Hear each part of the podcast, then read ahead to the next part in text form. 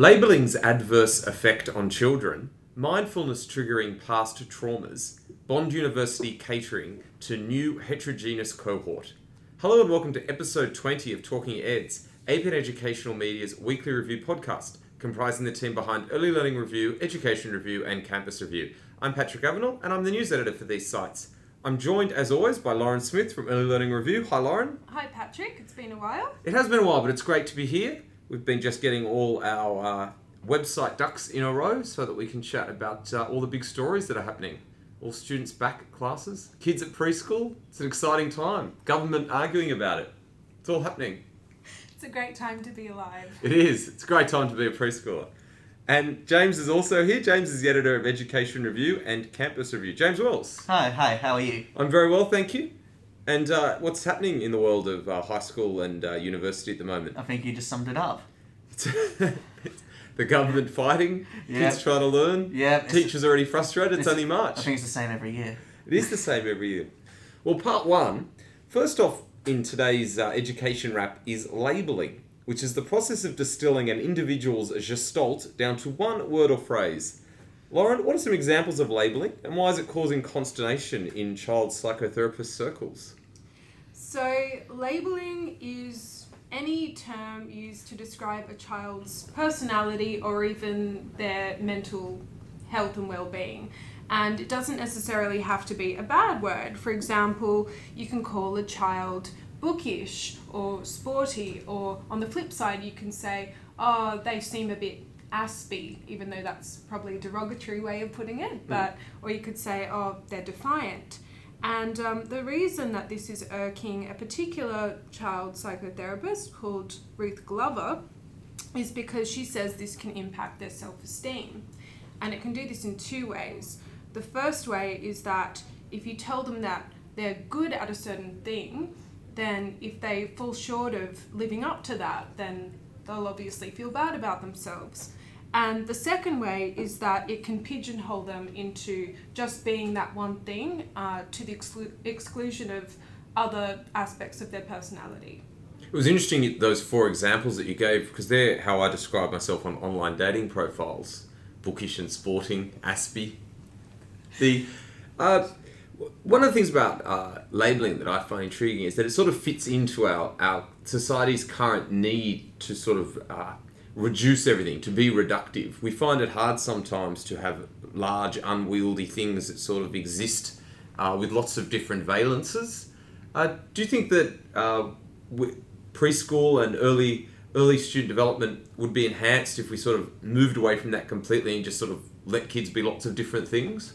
I think absolutely, but as uh, this psychotherapist pointed out, as well as a preschool teacher I spoke to, it's time consuming to not be reductive. Mm-hmm. So um, sometimes, although you may inaccurately label a, a child or even misdiagnose them, um, it's just too hard with the student to teacher ratios to actually be more open-minded. Mm. James, where do you... F- Where do you sit on this? Well, then, how would you? What would you, what words would you use to describe kids? Then are they multiple? Would you say they're bookish, what yet sporty, or like when you're trying to praise a child, what what would you say to them? Well, actually, um, this particular psychotherapist says that you shouldn't actually praise them directly. You should say that, um, for example, in the case of bookish, you could say, "Oh, um, I've noticed that you enjoy reading," instead of saying you're good at it. And I personally think that goes a little too far because I think praise can be important, um, but that's her recommendation. Wouldn't that response possibly trigger in the child maybe they a, a realisation they don't maybe they don't enjoy reading that much or something like that, so you can get to know the child a bit more? I think we could go down that rabbit hole, yes, potentially, but um, in her professional opinion that's the best way to go about it. I think that uh, one of the big problems with labelling is that it sort of mixes uh, actual medical diagnoses and then conflates it with sort of pop psychology.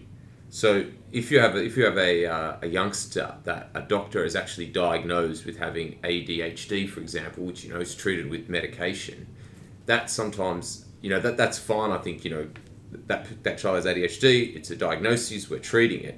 And then when you have like a, a label like schizo or hyper, that can sort of be very, that can be very negative connotations, because that can mean, you know, here's a person that we're going to associate with all the negative aspects of an actual uh, illness, and but we're not going to actually have that person diagnosed or treated. They're just, we're just going to give them all the bad attributes and cancel out anything that's good about that person.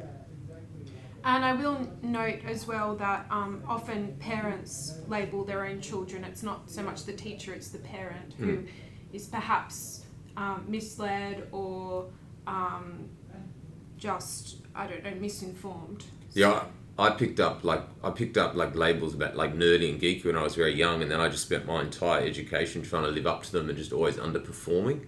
So I would have liked it if there were these discussions when I was a kid. Mm-hmm. I would say you probably overperformed, but no, the, the the label I should have got was lazy.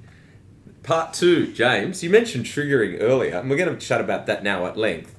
So before we get stuck into it, quickly give us an overview of what triggering is. Well, it's when something you hear, see, or a scent, something you hear, see, smell, triggers past trauma.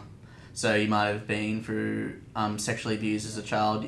You might read something in a book and it was similar to your experience, and then you, your brain releases that information, floods you, and, and you relive your trauma.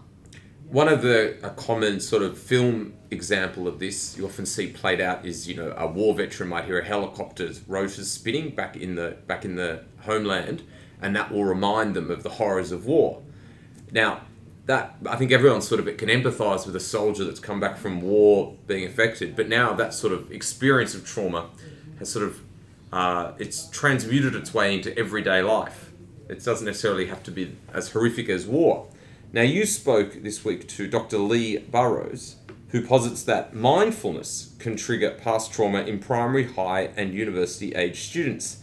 All right, another definition. What is mindfulness? Mindfulness is it's essentially, it's achieved through meditation. So it's a meditation program where you focus on the present moment, and what it's aimed to do is basically calm you down and and minimize your worries.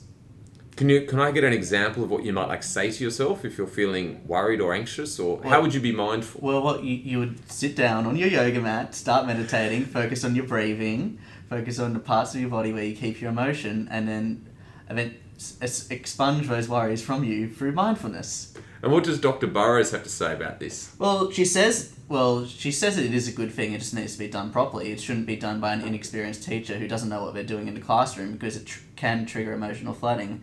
In her example, she pointed to a university student who was a returned soldier from Afghanistan who had P T S D, and her his lecturer wanted to go on ahead with the mindfulness program, but he, it, it, it triggered him and he refused, and she didn't understand why that he didn't want to do it. Um, She she's given a few um, safeguards for what my, for what teachers who want to use mindfulness in the ca- classroom should have should should um should adhere to. Um, the first one is have at least three years' experience in practicing mindfulness. Take students' vulnerabilities and past experiences into consideration and find out what these are. Don't make these mindfulness programs compulsory. Recognize that mindfulness can prompt a unique response in individuals. Seek feedback from students to guide any changes to the program you might have, and point students to proper counselling and therapy when needed. And that's essentially what she what she's calling for. Well, what's your take on this? I agree with her. Agree with her? That's going to make for a boring podcast. Is this just not more of the same coddling? I mean, how traumatic are the experiences of these kids that... I think post-traumatic stress disorder is pretty traumatic, Patrick. Primary school kids, how many of them... Uh, what if one of our children's been sexually abused in the past? And but which why happens. Would that be raised in primary school? But if, if there's a mindfulness program going on in primary school and you trigger the kid, bloody hell. Like, I think the, it's... How would the mindfulness trigger a memory of sexual abuse? That's yeah, that's the link that I can't draw either. It's it, it it's it's focusing on your emotions and your past experience. I think we've triggered James here. So what you're saying is that during a mindfulness session, you will be asked to think about the past, or... Well, well, no, you're, you're, you're asked to empty your mind and just focus on the present, whatever thoughts come into your head at the time. At at certain times, that can be trauma. Oh, okay. Indeed, yes. I, d- I just feel as though if you've got that trauma, if it could be unlocked by something like mindfulness as you describe it, e- everything in the world could trigger it. The, you know, maths could trigger it. Heaven forbid you read an Engli- a book in English. Surely that would trigger it more. Or, or looking at the news, reading the news, or seeing the news on T V, that, That would surely trigger it. James feels as though we're attacking him for uh, representing Doctor Burrows' work here. You did say you agreed with it. In part three, I'll save you.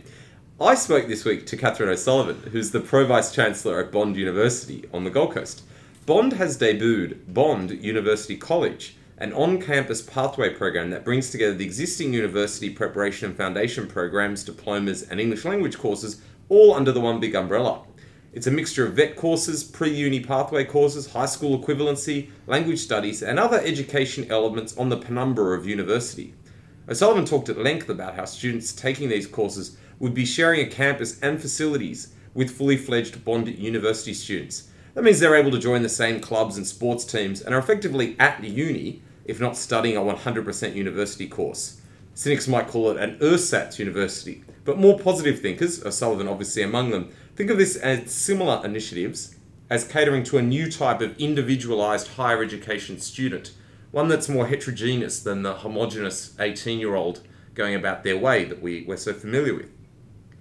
O'Sullivan said, "There's a growing trend for school leavers and mature-age students to undertake foundation or diploma courses prior to commencing a bachelor's degree, reflected in the projection that, by twenty twenty, more than twenty percent of first-year university students will have completed a pathway program. These programs can be completed in two semesters of full-time study in the supported environment of Bond University College. Successful university preparation and foundation students are then guaranteed a place in the undergraduate degree of their choice, with the exception of medicine, while diploma graduates are eligible for entry into the third semester of the relevant bachelor program." Now, when I spoke to O'Sullivan, I asked her straight up if this was a response to all the negative press around V E T. You know, instead of calling anything V E T or vocational, throwing out all those words and sort of launching Bond University College. Now, she she was adamant that it wasn't, but even in their release, uh, there, there there's a mention of, you know, that they're creating these pathway programs in replace in place of what used to be called V E T.